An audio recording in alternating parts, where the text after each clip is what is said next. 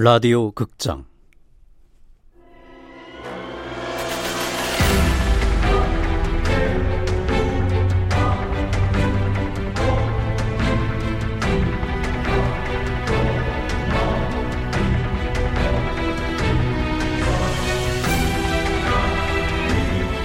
합리적 의심.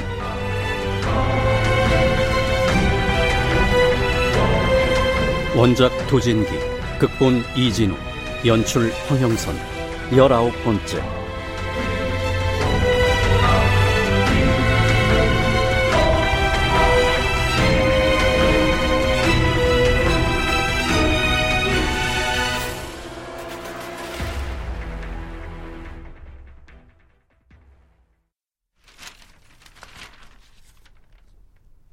어?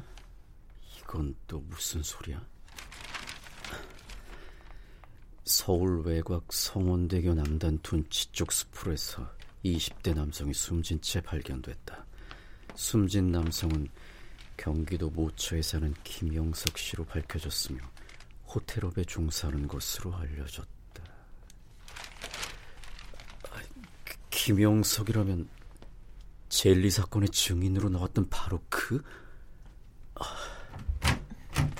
부장님, 판결문 초고 가져왔습니다. 아, 수고했어요. 감기는 좀 나아지셨어요? 응? 감기? 최주임이 그러던데요. 감기도 걸리시고 요즘 몸이 편찮으신 것 같다고. 아, 감기? 아, 나아가는 중이랄까. 아니 근데 민판사는 아침에 안 보이던데 어... 디 갔나?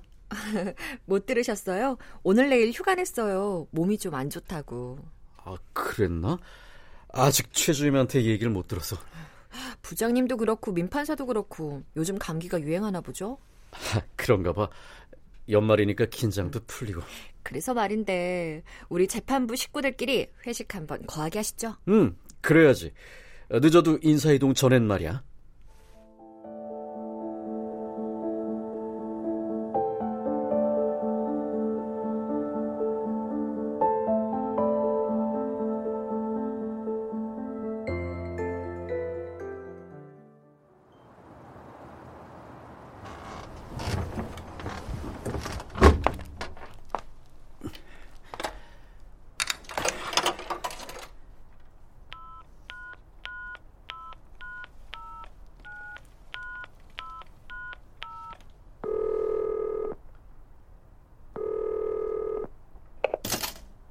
여보세요? 접니다. 판사님, 연락 주실 줄 알았어요. 약속대로 돈을 준비하겠습니다. 내일 약속한 장소에서 만나기로 하죠. 잘 생각하셨어요. 역시 현명하시네요. 봉선역 2번 출구 세차장 앞 공중전화에서 전화. 잊지 마세요.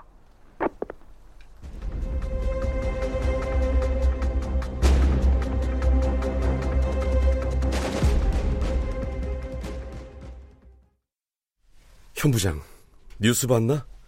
죽은 김영석이 분명 자네 재판에 출석했던 증인 맞지? 중요한 증인으로 재판 때 자취를 감췄다가 극적으로 출석했었지. 유무죄를 가르는 가장 중요한 쟁점이었던 피해자 입 주변의 상처가 있었다고도 했다가 없었다고도 했다가 증언의 일관성이 없어서 채택되지 못했어. 정신장이 3급이라면서 혼자서 그런 장소엔 왜 간 걸까? 하필이면 CCTV도 없는 한적한 곳에. 모를 일이지. 사체에 차에 치인 흔적이 있다던데 현장에서 핸드폰도 발견하지 못했다 그러고 이상점이 많아. 타살 용의점이 있으니 곧 본격적인 수사가 시작되겠지. 뉴스를 보자마자 혹시 하는 생각이 들더라고. 그 여자의 저주라도 받은 걸까 하고 말이야. 나도 그 여자가 떠올랐어. 왜 그 여자 주변엔 이런 사건이 끊이지 않는 걸까? 아니, 그런데도 정말 김유선을 만날 생각이야? 모르는 척 외면한다고 대충 넘어갈 일이 아니야. 또 다른 불똥이 튀기 전에 막아야지. 애초엔 내가 벌인 일이니까. 그냥 지금이라도 경찰이 맡기는 게 낫지 않을까? 무슨 용의로? 기껏해야 협박죄일 텐데. 그마저도 지금으로선 공갈 미수에 지나지 않아. 하긴 체포된다고 해도 집행유예로 금방 풀려나겠지. 더 확실한 증거가 필요해. 김유선이 돈을 받았다는 증거. 자네 설마 음. 이건 내가 던질 수 있는 유일한 덫이야. 김유선이 돈을 받게 되면 더 이상 공갈 미수가 아닌 게 되지. 돈을 받는 순간 공갈죄로 기소가 되겠지. 죄질이 워낙 나쁘니까 최소 3, 4년의 징역형은 떨어질 거야. 이번에야말로 감옥에. 하지만 그렇게 되면 돈을 전달한 자네까지 언론에 노출될 텐데. 그럴 일은 없어. 김유선과의 대화를 녹음할 거야. 김유선이 돈을 갖고 간 뒤에 역으로 김유선을 협박하는 거지. 눈에는 눈, 협박이는 협박인가? 김유선은 내가 3억 전부를 준비할 거라고 생각하겠지만 내가 준비할 금액은 5천만 원이 전부야. 5천만 원이면 양형 기준으로 따졌을 때 거액으로 분류되기에 충분하지. 돈을 주고 헤어진 다음 김유선한테 전화를 걸어서 이렇게 말할 거야. 너한테 5천만 원을 주면서 대화를 전부 녹음했다고. 거기서 멈추면 그거라도 건지겠지만 더 이상 돈을 요구하면 공갈죄로 고발하겠다고? 음. 최소한 3년은 살아야 할 거라고. 겨우 젤리 살인 사건의 형사 재판에서 무죄를 받았는데 또다시 형을 살아야 한다고 생각하면 꽤나 고통스러울 걸? 거기서 김유선의 협박을 멈추게 하고 이소윤 씨의 민사재판 선고 결과에 따른 처벌을 받게 한다는 계산이군. 아무리 생각해봐도 지금으로선 이게 최선이야. 부디 자네 생각대로 되어야 할 텐데.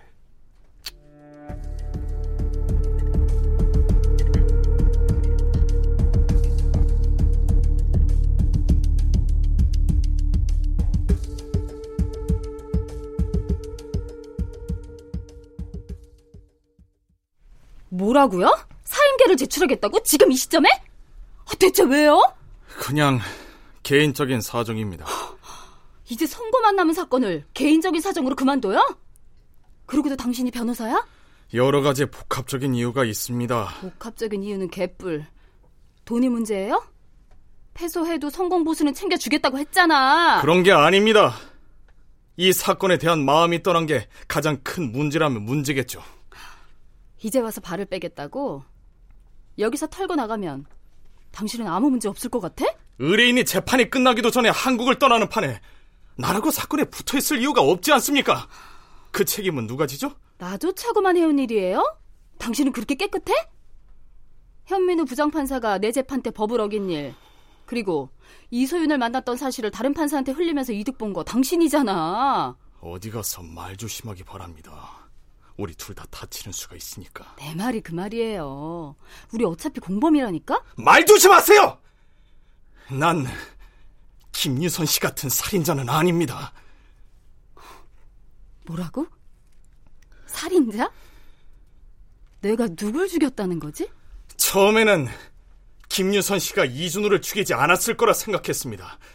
모든 정황은 당신을 유력한 살인자로 몰고 있지만 그건 단지 정황뿐이라고 생각했죠. 직접 증거는 없었으니까. 하지만 모든 재판이 끝나가고 당신을 옆에서 지켜봐온 내 결론은 이제 다릅니다. 이준호는 당신이 죽인 게 분명해요. 뭐라고? 뭡니까? 내가 살인자면 살인자를 변호해서 무죄를 받아낸 변호사는 뭔데? 애당초 이 사건을 맞질 말았어야지. 사임계를 제출하든 말든 맘대로 해. 그래봤자 바뀌는 건 아무것도 없으니까. 그리고 경고 하나 할 테니까 잘 들어요. 어디 가서 나에 대해 함부로 떠벌리면 가만두지 않을 거야. 당신이 한 잘못들 차곡차곡 모아서 변호사 협회에 찔러줄 테니까. 알아들어?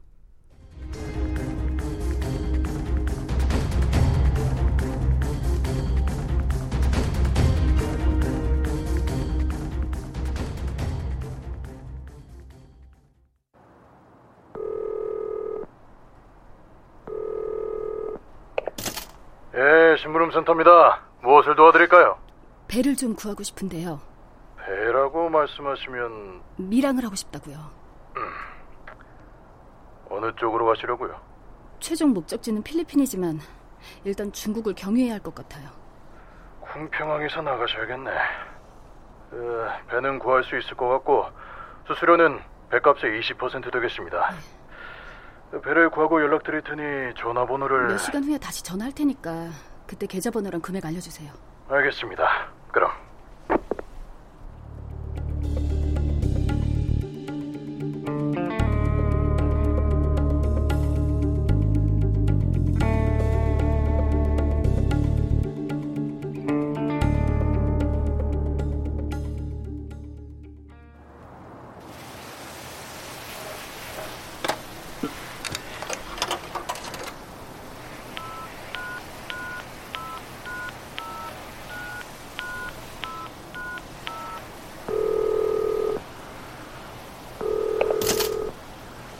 여보세요?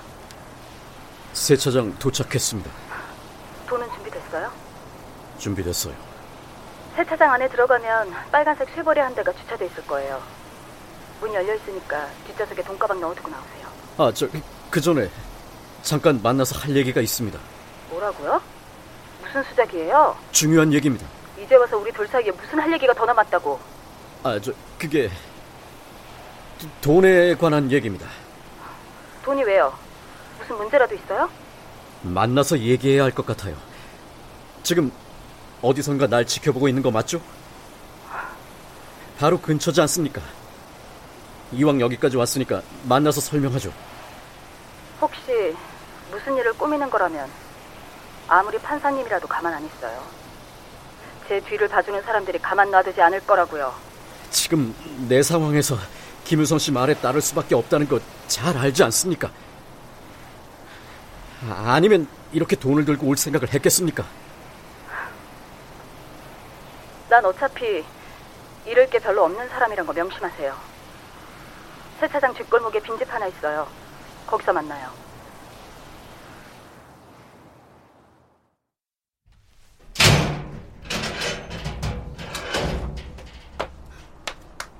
왜 굳이 보자고 하신 거예요? 돈에 무슨 문제가 생겼죠? 다른 게 아니라 대출금 심사에 시간이 좀 더 걸릴 것 같습니다. 우선 준비한 돈은 이게 전부예요. 뭐라고요? 뭐야? 이게 다란 말이야? 말도 안 돼. 1억도 안 되는 것 같은데. 5천만 원. 지금 마련한 건 5천이 전부지만 대출금이 나오는 대로 다시 연락하겠습니다. 누굴 바보로 하나. 이런 식으로 벗어나 보시겠다? 믿어주세요.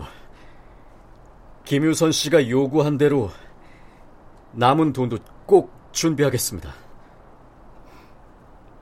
제가 언제 돈을 요구했다고 그러세요? 돈은 판사님이 스스로 준비하시겠다고 그런 거잖아요.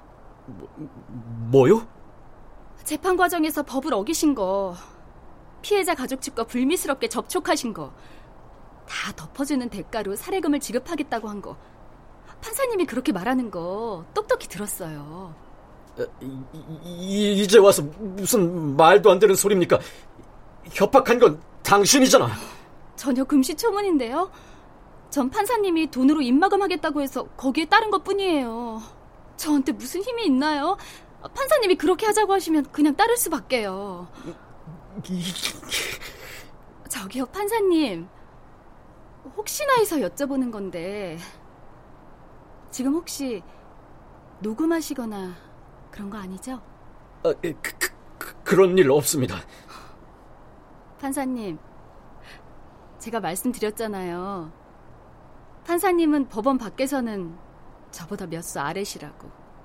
수가 금방 읽힌다니까요. 그, 그, 그게 무슨 소리입니까? 수라뇨. 더 이상 말씀 안 드려도 아시면서. 오늘은 5천만 받는 걸로 하죠, 뭐. 판사님이 자기 입으로 한 말이니까 나머지 금액도 언젠가는 주시겠죠. 김우선 씨, 한 가지만 물어봅시다. 뭔데요? 이준호를 죽였습니까? 안 죽였습니까? 매번 똑같은 질문 지긋지긋해. 몇 번을 말해야 돼 대체? 안 죽였어요. 안 죽였어. 안 죽였다고. 어때요? 이제 충분해요? 나 바쁘니까 그 돈가방이나 이리 줘요. 이대로는 못 가요. 아직도 물어볼 게 남았어. 증인 신문은 법정에서나 하시고요. 어서 내놔요. 못 나요. 못 간다고. 왜 이래?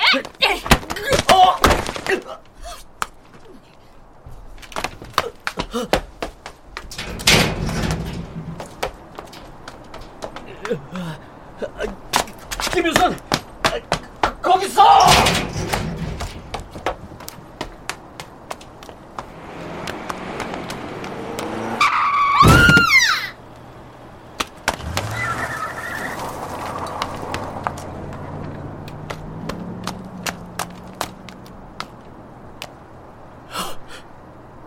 아니, 지금 무슨 일?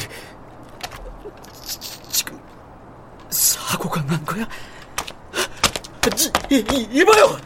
김유선 씨!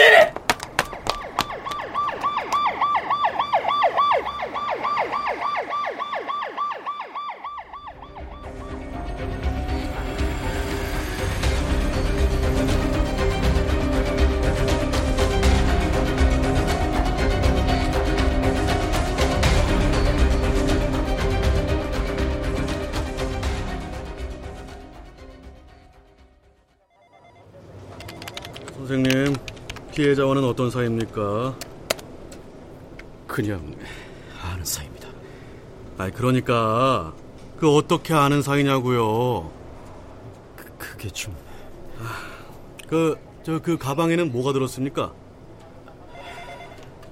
그 대답 좀 성실하게 하세요, 에? 이상한 점이 지금 한둘이 아닙니다. 대답 똑바로 못하면 참고인 조사에서요, 피의자로 전환될 수도 있는 사건이에요.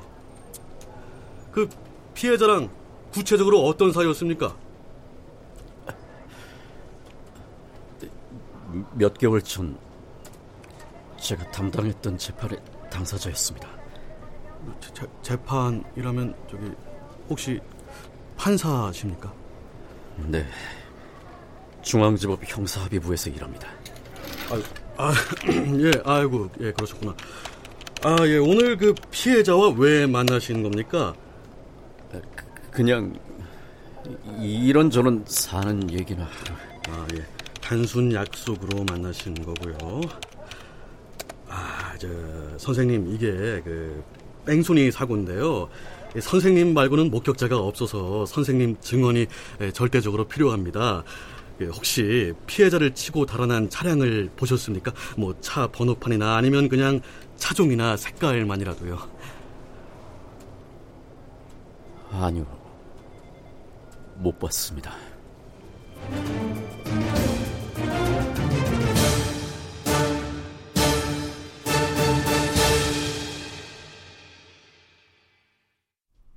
출연 안용욱, 박지윤, 이지선, 박상훈, 나은혁, 장지민, 오혜성 음악 윤하성, 임춘호.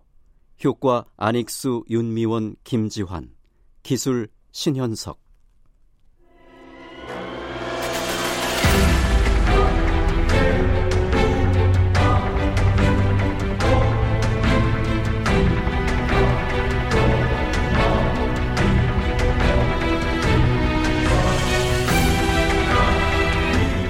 라디오 극장 합리적 의심 도진기 원작 이진우 극본 황영선 연출로 열아홉 번째 시간이었습니다.